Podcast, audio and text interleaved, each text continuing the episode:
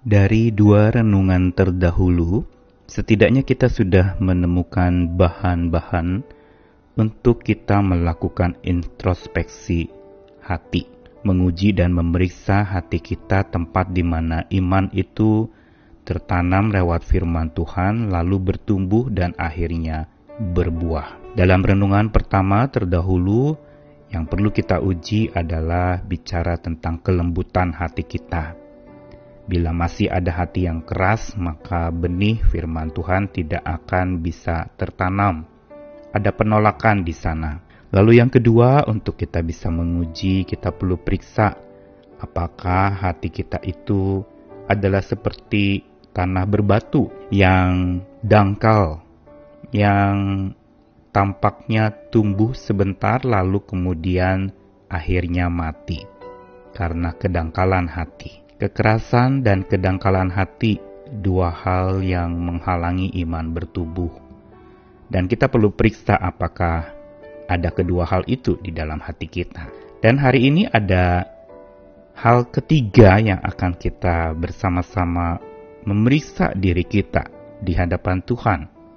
Memeriksa tanah hati kita, tanah yang bersemak duri.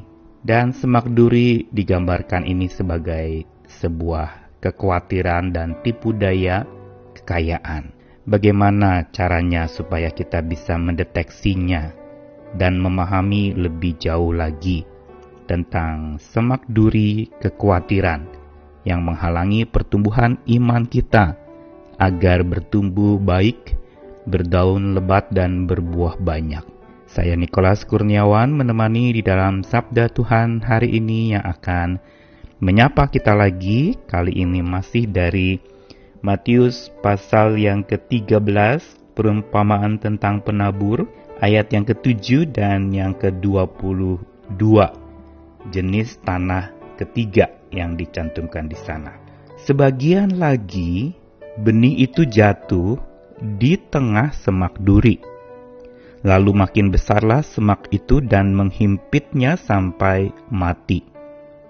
Yang ditaburkan di tengah semak duri ialah orang yang mendengar firman itu, lalu kekhawatiran dunia ini dan tipu daya kekayaan menghimpit firman itu sehingga tidak berbuah.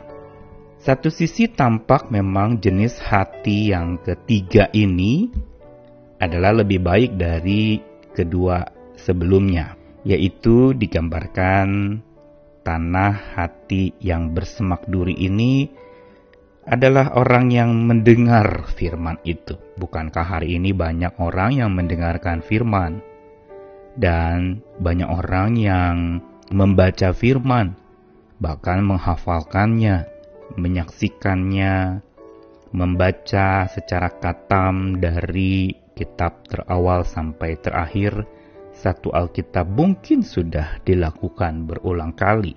Namun sesungguhnya yang menjadi penting bukan semata hanya mendengar sabda Tuhan, tetapi perlu ada lebih dalam lagi bahwa sabda itu tertanam dalam-dalam dan bertumbuh kuat agar dia menjulang dan akhirnya lalu kemudian berdaun dan berbuah banyak.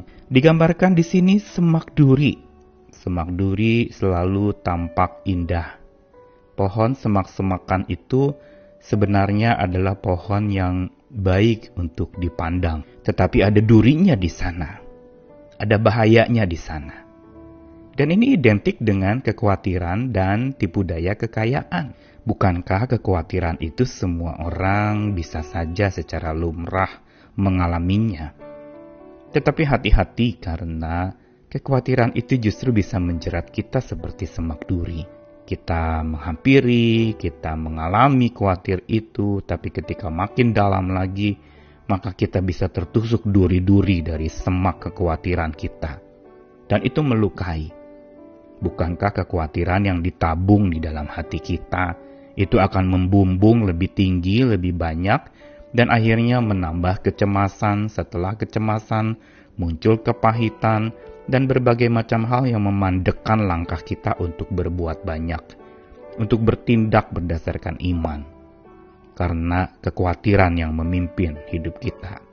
Dan semak duri itu juga diidentikan di sini dengan tipu daya kekayaan. Sama seperti kekhawatiran kekayaan selalu tampak menarik. Siapa yang tidak mau kaya hari ini? Semua mau jadi orang kaya. Kumpulkan harta sebanyak-banyaknya. Dan selalu itu diidam-idamkan orang sehingga mengukur kesuksesan dan kebahagiaan seseorang pun dilihat dari kekayaan yang dimilikinya. Makin banyak kekayaan yang dimiliki, makin bahagialah dia, makin sukseslah hidupnya, makin mapan dan makin dianggap berjaya luar biasa. Tetapi sama seperti semak duri yang tampak indah, mempesona, ada jerat di sana. Tipu daya kekayaan adalah bukan berarti kita tidak boleh jadi orang kaya tetapi tipu daya kekayaan ketika kekayaan itu membuat seseorang itu terseret di dalamnya sampai akhirnya lupa diri, begitu berbangga dan bermegah seolah-olah untuk melakukan segala cara langsung menggunakan kekayaannya untuk supaya bisa membeli segala sesuatu di dalam hidup ini. Ini jerat kekayaan yang memperdaya hidup kita dan akhirnya melemahkan iman kita. Kekayaan yang semula kita miliki sedikit, mungkin kita pengen lebih banyak lagi, pengen lebih banyak lagi. Akhirnya yang kita kejar adalah harta duniawi tetapi melupakan Tuhan harta utama kita dan lupa bahwa kita adalah harta milik Tuhan yang berarti apa pun yang kita miliki sesungguhnya berasal dari Tuhan dan harus dikembalikan juga kepada Tuhan bila waktu titipnya sudah selesai. Sampai di sini kita bisa melihat betapa dua hal ini sangat relevan dan penting sekali dalam pergumulan pertumbuhan iman kita. Kekhawatiran dan jerat kekayaan, tipu daya kekayaan yang bisa memperangkap kita ke dalamnya. Dan untuk itu kita perlu berwaspada dan hati-hati dengan semak duri kekhawatiran dan tipu daya kekayaan itu. Karena itu akan membuat iman kita tercekik. Dituliskan di sini ada kata kekayaan itu atau tipu daya kekayaan itu menghimpit firman. Kata menghimpit ini lebih tepat digunakan mencekik firman sampai mati. Dicekik begitu rupa sehingga akhirnya karena benih itu tercekik mati, tumbuh pun tidak apalagi berbuah. Dan inilah yang membuat kita perlu waspada sewaspada-waspadanya. Kalau cekikan kekayaan itu atas iman kita terjadi, atau cekikan kekhawatiran itu terus membuat kita makin lemah, maka si jahat akan tertawa cekikikan. Karena kita tercekik dan iman kita juga akhirnya tidak tumbuh. Hati yang penuh khawatir dan diperdaya kekayaan dunia memang membuat iman tercekik hingga nurani kita mati.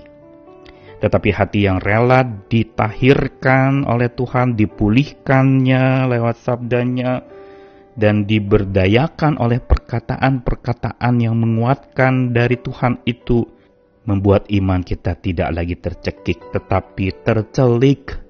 Mata kita terbuka lebar-lebar, dan kita memandang kepada Tuhan lebih tajam lagi, mendengarkan suaranya lebih peka lagi, hingga kita bisa tumbuh tanpa henti.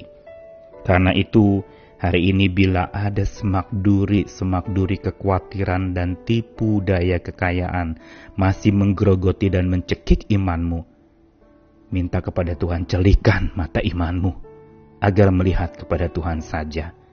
Dan dari situlah iman kita bertumbuh. Selamat terus berjuang mengatasi segala godaan-godaan pertumbuhan iman dan tetap setia karena Allah kita sudah terlebih dahulu setia memelihara hidup kita. Amin.